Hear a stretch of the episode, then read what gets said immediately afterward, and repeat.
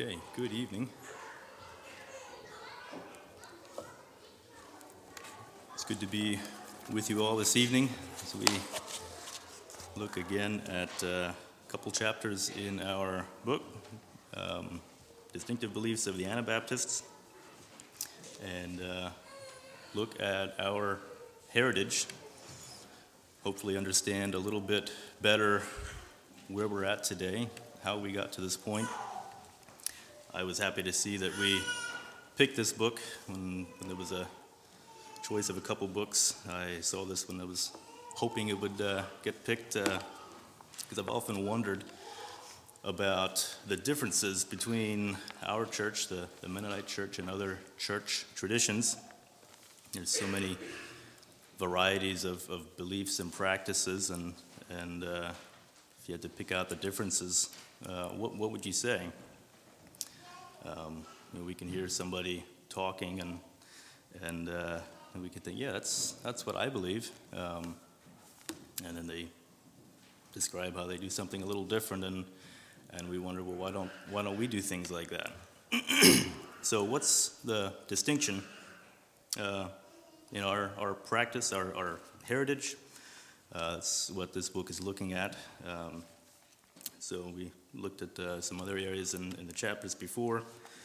So we'll look at uh, two areas this evening the ordinances and nonconformity.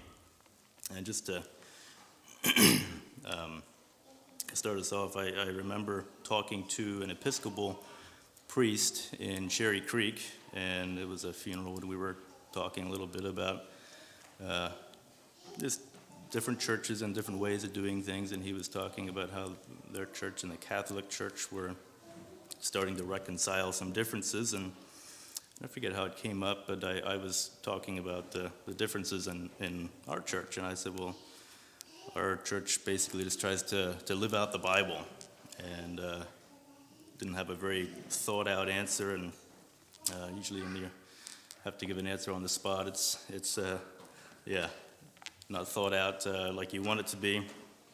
And uh, I thought about that a little more, and uh, I realized that you know it's actually not that bad of an answer. And the, the difference is, is basically a focus uh, on orthodoxy or orthopraxy, and it's just fancy words for right belief. Orthodoxy means the right belief, you, you believe the right things, and and orthopraxy means you, you uh, have the right practice or, or conduct. And uh, a lot of churches focus on what you believe. We believe this, and they, they have statements of faith written out and very detailed on, on what they believe about God. And, and uh, it's important to believe the right things, but I think uh, as important, it needs to be balanced with right actions and uh, works that, that demonstrate that belief. I think in the early church didn't have a whole lot of statements of faith. They didn't detail exactly what they believed about God as much as we wish they would have. Um, but for them, it was more of a, a way of life. Uh, you know, they believed the right things, but, but they didn't uh, feel it necessary to write everything down and make sure they had all their theology straight, and that came as the, the need arose. Um, but uh, I think the same was true somewhat for the, for the early Anabaptists. Uh, they didn't have a lot of statements of faith. I think the Schleitheim confess- Confession uh, highlighted differences that they had with the Catholic doctrine, but again, it was, it was living out um, what they believed. And uh, that was the main distinction that they had. Um, so I started to think, is that true for us today? Do we live out what we believe uh, more than just believing the right things? So, as we look into these two chapters here, the ordinances and, and nonconformity, uh, I had to think there's, there's a theme that kind of ties these two together, and that's um, a high view of Scripture, the view that the Bible is the final authority on, on uh, our lives, what we do, what we read in the Bible should be taken seriously. And that's what the early Anabaptists did, and that's uh, what we want to do as well. So I don't know what comes to your mind when you think of the ordinances. Um, most every church has these in, in, in some way or other. They might call them different names, and the, the amount of them uh, might, might be different from church to church.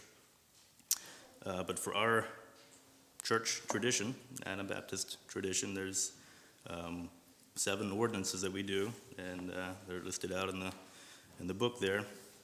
Uh, these are um, practices that are prescribed in Scripture, in the Bible, and they symbolize a deeper inner reality. Um, and that inner reality needs to be there first. It's not through the practice, it's not the, the practice that, that brings that, um, but rather it's an outworking of that. And it's a little bit different from the, the Catholic view. I think they would have a, a sacramental view, and it's basically there's a, a saving merit um, to doing these. Catholics actually have a very similar list of, of ordinances or, or sacraments. I think uh, four of them are the same. Um, and if I understand right, they, they see it as, as a channel of grace um, by, by doing different things, and, and they are made more holy and drawn closer to God. Um, baptism, for example, was seen as, as being part of salvation. And with, with that view in mind, they would baptize babies, they baptized infants, uh, thinking that that would uh, save them uh, or, or in some way uh, make them safe. And then later on, they would have what's, what's called a confirmation uh, as a teenager or adult, where they would reaffirm those, those vows that their parents had made for them. So the sacramental view is a little bit different than, than we would, would see it. Uh, we would see it as, as a symbol that reflects uh, a reality inside, an inner truth that's, that's already there, uh, demonstrated by the practice that we're doing and it doesn't mean that they're meaningless. You, know, you could say that you know these are only symbols; they don't do anything, and therefore they don't mean anything. But I think rather that their value comes from the way that they posture our hearts, and the the way the, they help us better understand spiritual truths and relationships it becomes more felt and, and real. It's easy to look at some of these practices and say, you know, I don't, I don't need that to live as a Christian. That doesn't do anything. There's no value there. But I think if that's our attitude, we're already missing out on some of the blessing uh, that these practices can give. They can be very meaningful, um, but uh, they can also be meaningless, dead and, and meaningless as well. but they don't have to be. So the seven ordinances, as we know them, were practiced by the early Anabaptists. Excuse me. But it wasn't until uh, the early 1900s that they were kind of organized and, and gathered together as the ordinances. And that was uh, Daniel Kauffman that would have done that. He was a church leader in that time. He did a lot of writing and, and organizing different doctrines. And uh, most of them are, are shared by other church traditions, but there's three in particular that are distinctively Anabaptist, and, and uh, it's not totally, but for the most part. And that's uh, the feet washing, the head covering, and the holy kiss. And this comes from uh, basically a straightforward reading of the New Testament. And like I said, it's a high emphasis given on the commands that we read in, in the New Testament. And there's varying views on, on how to read the letters of Paul and uh, the other letters. And there's a lot of people that choose to read the letters as, as church specific, meaning that they deal only with uh, specific issues in specific churches, and that gives them the liberty to maybe overlook some things that uh, they see as cultural. Uh, they say that was that was for for that church, um, whereas Anabaptists historically would would see all of Scripture as, including the letters of Paul, as, as being inspired by God, and therefore what is contained in them is applicable for all traditions and, and all cultures. So there's a lot more that that could be said on that, but I'll, I'll let it at that. And I think I'll just go through each of these uh, ordinances as, as they're written down here and, and talk a little bit um, about each one, the, the symbol that it, that it gives. Uh, the first one mentioned there is baptism, and that is a public identification of a believer as a Jesus follower and it's identifying with his church as family. And as I mentioned before, baptism, this was one of the, the main differences uh, with the Catholic Church uh, back in the beginnings of, of the Anabaptist Church. Um, and, and also the other reformers, the, the Protestants, um, and that was uh, believers' baptism. And that's actually where the, the name Anabaptist comes from. Uh, these people were baptized as babies, and, and uh, now they're wanting to get baptized again, so they were, they were called the rebaptizers. And uh, that was because of this uh, symbolic view uh, of baptism, and uh, that's uh, where the, the interchange has to come first. There needs to be um, a, a, transformation before the baptism takes place, and, and that's a, a choice that a person makes, which rules out infant baptism. And uh, this is where believers' baptism was started, uh, at least at the time of the Reformation. So it's a symbol of new life in Christ.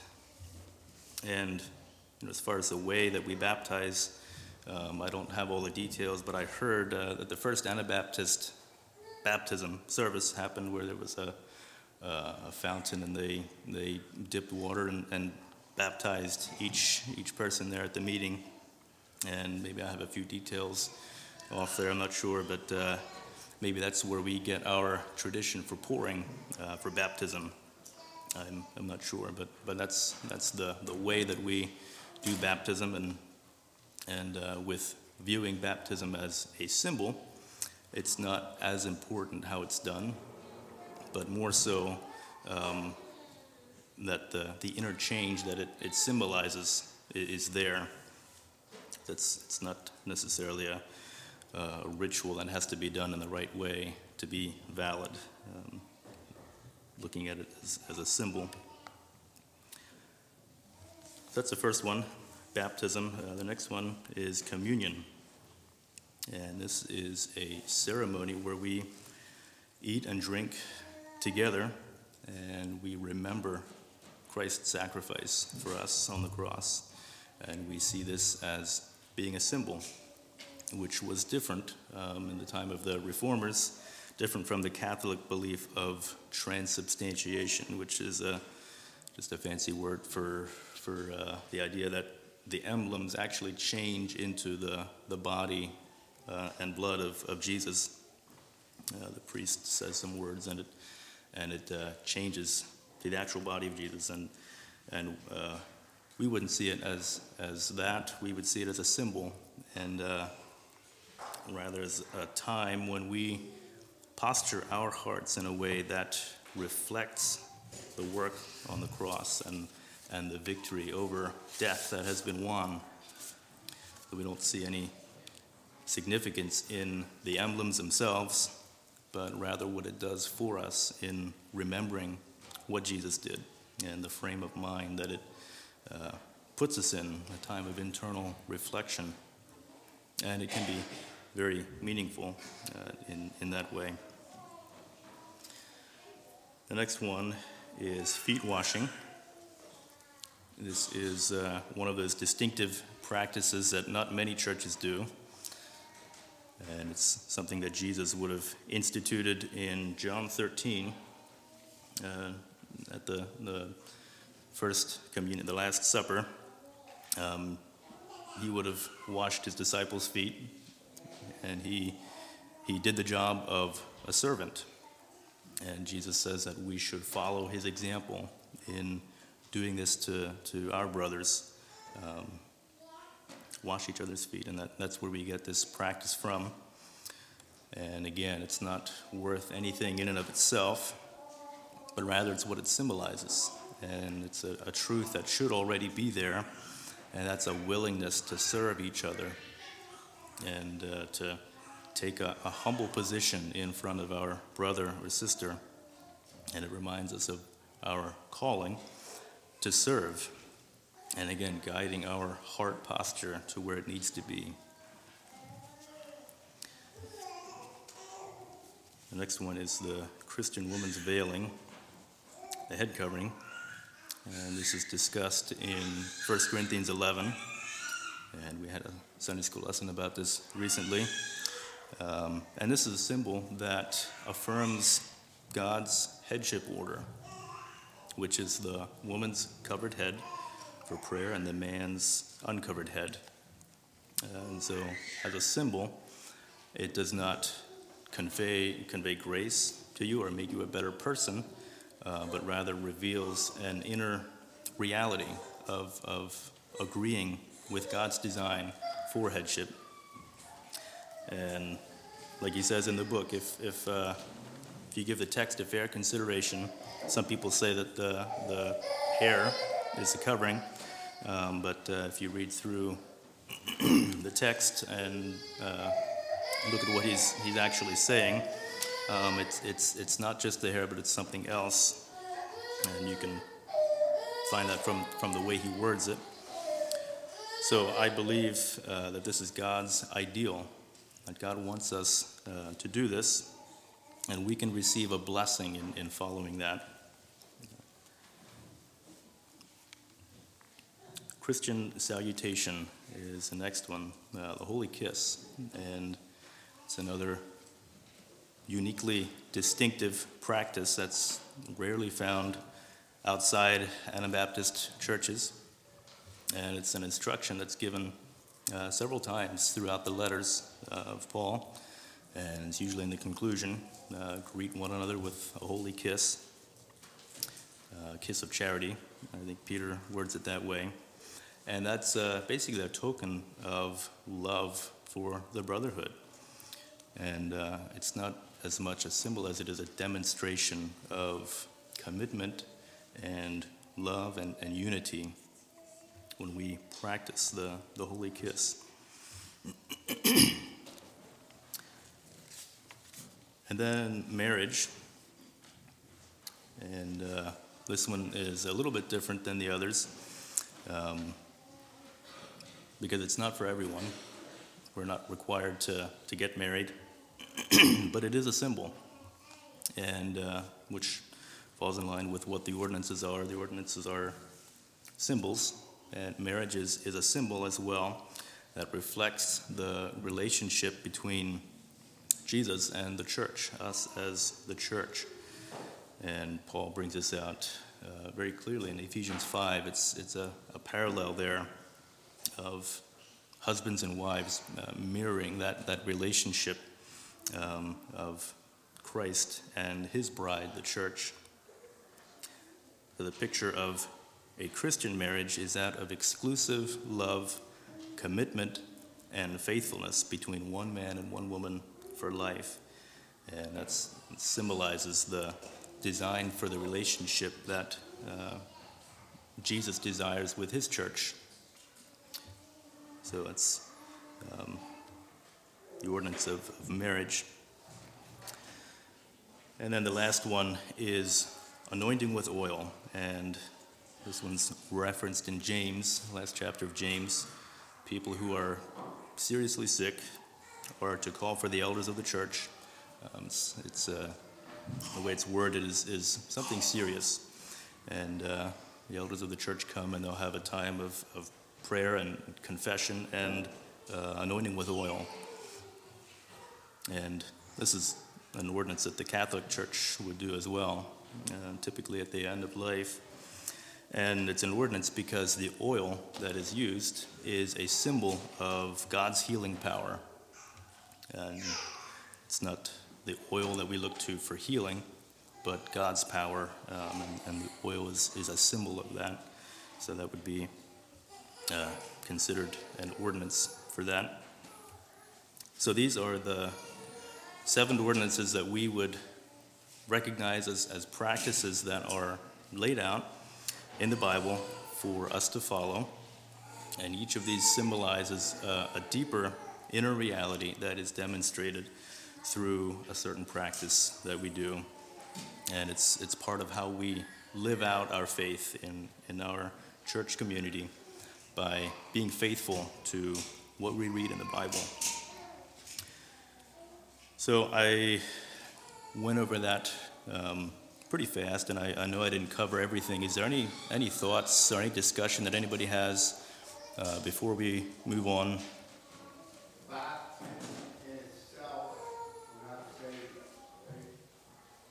That's what we believe, yeah. Mm-hmm.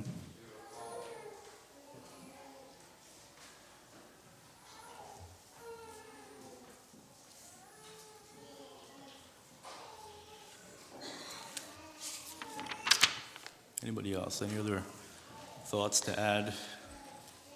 Questions?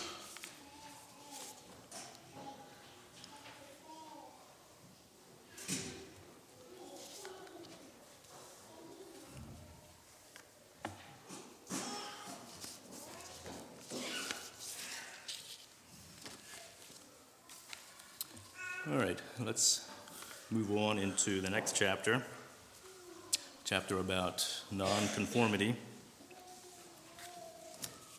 And nonconformity comes from the belief that we, as Christians, as part of the universal church, should be distinct and uh, different from those who are not part of the church. There's a different operating system, you could say, that wires us different, um, and therefore those in the church are going to behave and, and think different. And the basis of this comes from Romans 12, 1 and 2. It's written in, in the beginning of the chapter. I beseech you, therefore, brethren, by the mercies of God, that you present your bodies a living sacrifice, holy, acceptable unto God, which is your reasonable service, and be not conformed to this world, but be transformed by the renewing of your mind that ye may prove what is that good and acceptable and perfect will of God. So we are told here don't be conformed to the world. We shouldn't be taking the shape of uh, uh, the forces uh, of, of, rather, we shouldn't be taking the shape of the popular culture that is trying to push us into, into that mold. And yeah, if we're conformed to something, we are taking the shape of the mold that, that something is, is uh, being pressed into. So, not being conformed, there's a difference. And what does that mean? What, what is that supposed to look like? Uh, it's a question that, that many people have tried to answer, and I'll do my best to, to work through it here as we look at nonconformity. so it's, it's a command in the negative. It says, don't be conformed. And the reason for this is that we are citizens of a heavenly country. Uh, we are in the world, but not of the world. And Steve referenced the verse from James. It says, Whoever will be a friend of the world is an enemy of God. And that means if we want to be a friend of God, we're going to be butting heads with the world because the shaping forces that are in the world are going to try to mold us after a certain pattern. And we're not supposed to let that happen. So, what is the world? it's a term that we use frequently, uh, but what does it really mean? What, what does it mean to not be conformed to the world?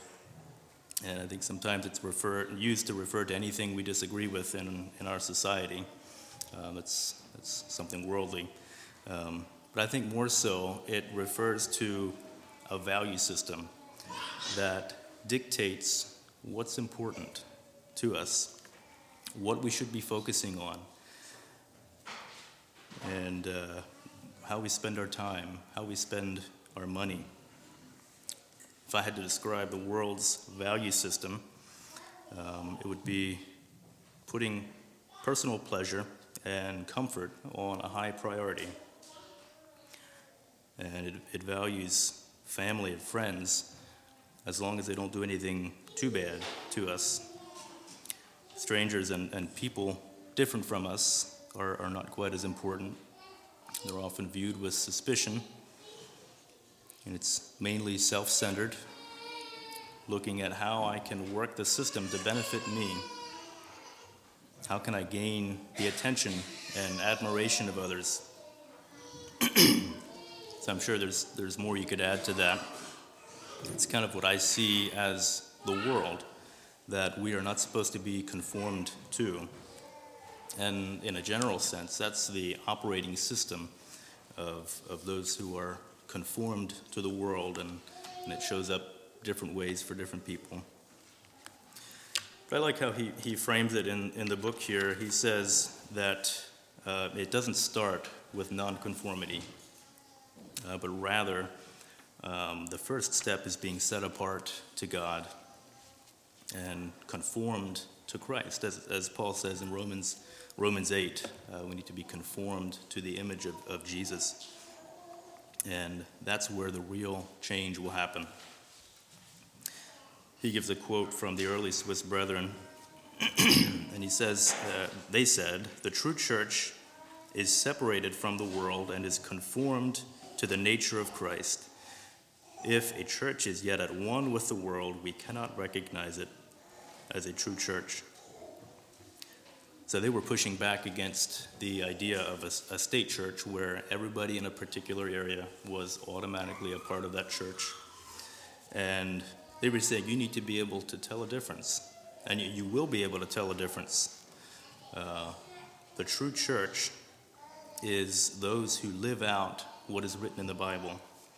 And it starts with being separated to God and living out the principles that we read about in the Bible.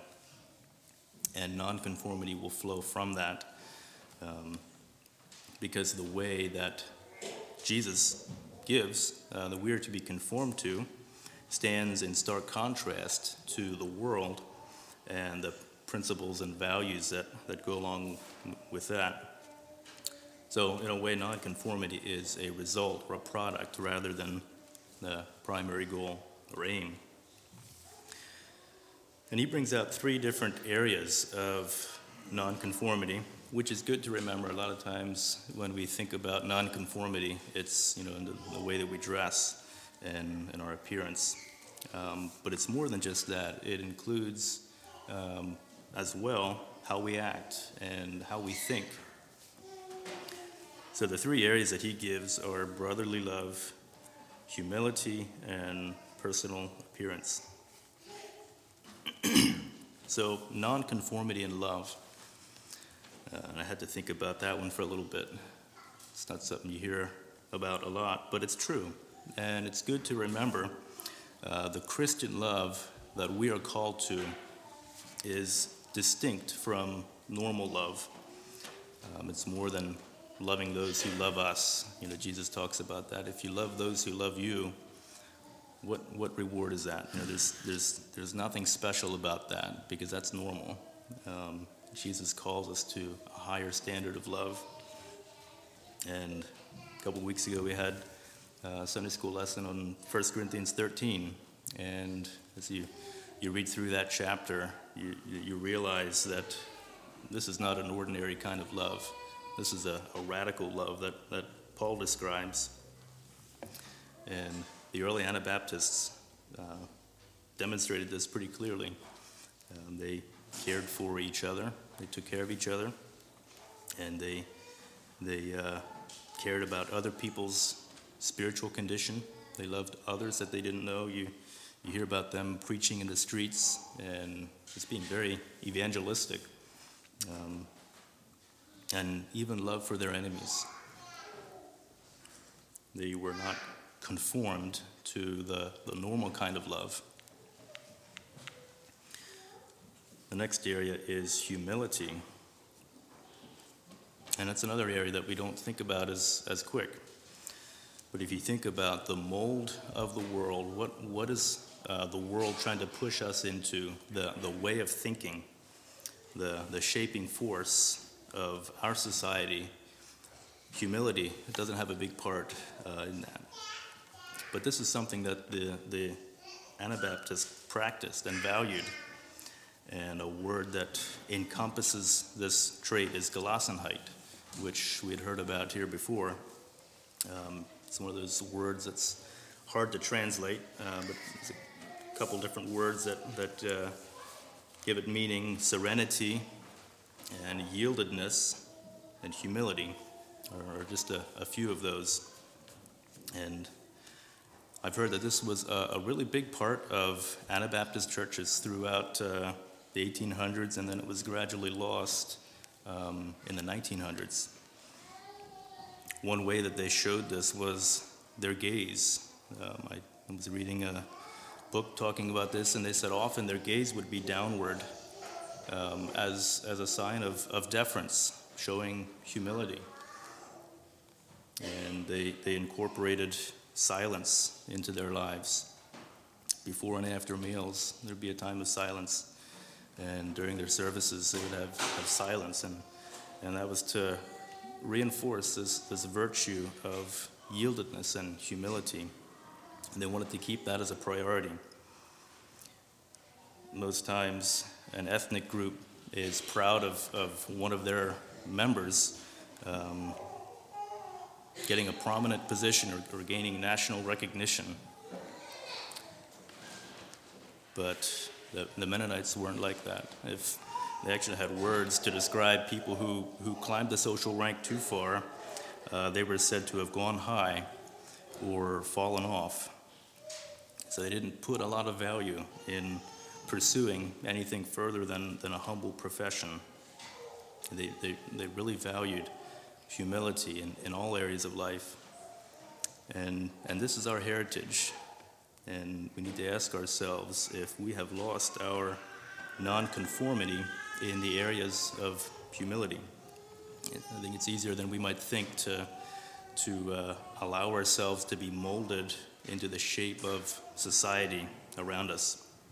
And this is one area that's essentially opposite from the world's value system. And then the last um, category of, of nonconformity is, is appearance, personal appearance, uh, what we wear. And this is almost an outworking of humility in some ways, uh, not wanting to draw attention to ourselves. There's different principles about um, what, what we ought to wear, how we ought to dress in the Bible. And uh, it's distinction in gender, simplicity, and modesty, both in concealing and also modesty in, in cost, not, not showing how wealthy you are by, by wearing expensive clothes. And in following these principles, we're going to be going against the mold of the world. Uh, mold of, of, of the world would push for elegance and drawing attention to yourself and making a statement with your clothes.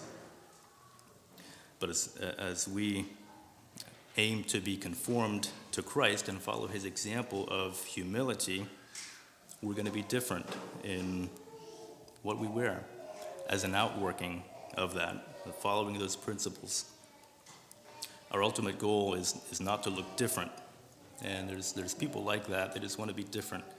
And uh, I want to be original, not like everybody else. And, and uh, they often tend to be the trend setters, uh, people just branching out, doing something different.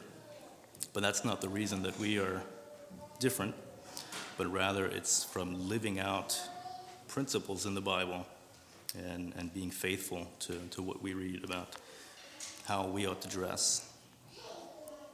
There's a few quotes in the book about early Anabaptists and, and their testimony of, of what they wore. Their neighbors looked at them and, and uh, they noticed.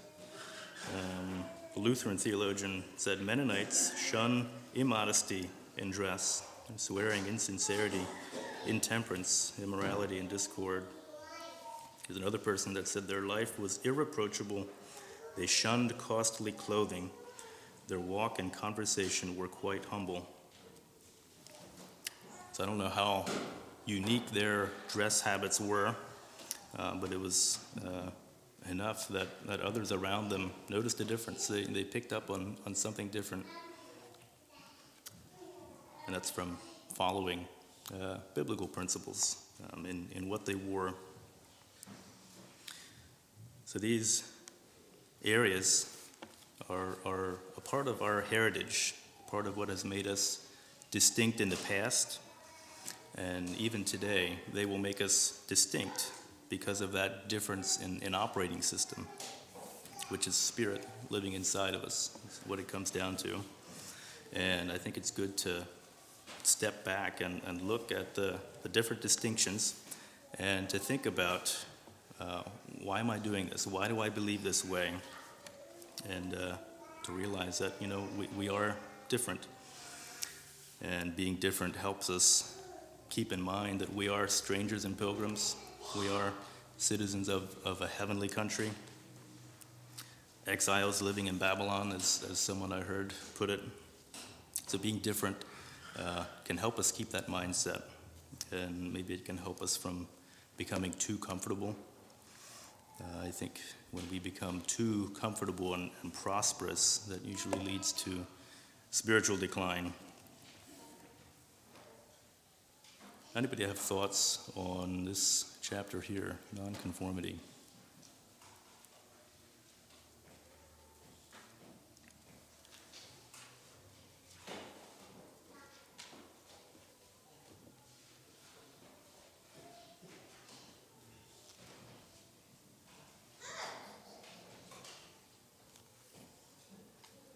I know I didn't say everything that could be said, um, but hopefully um, we were encouraged as we look back into, into our heritage, to what our ancestors have, have given to us. And I'm sure a lot of us at times wonder why we're, we're doing something a certain way.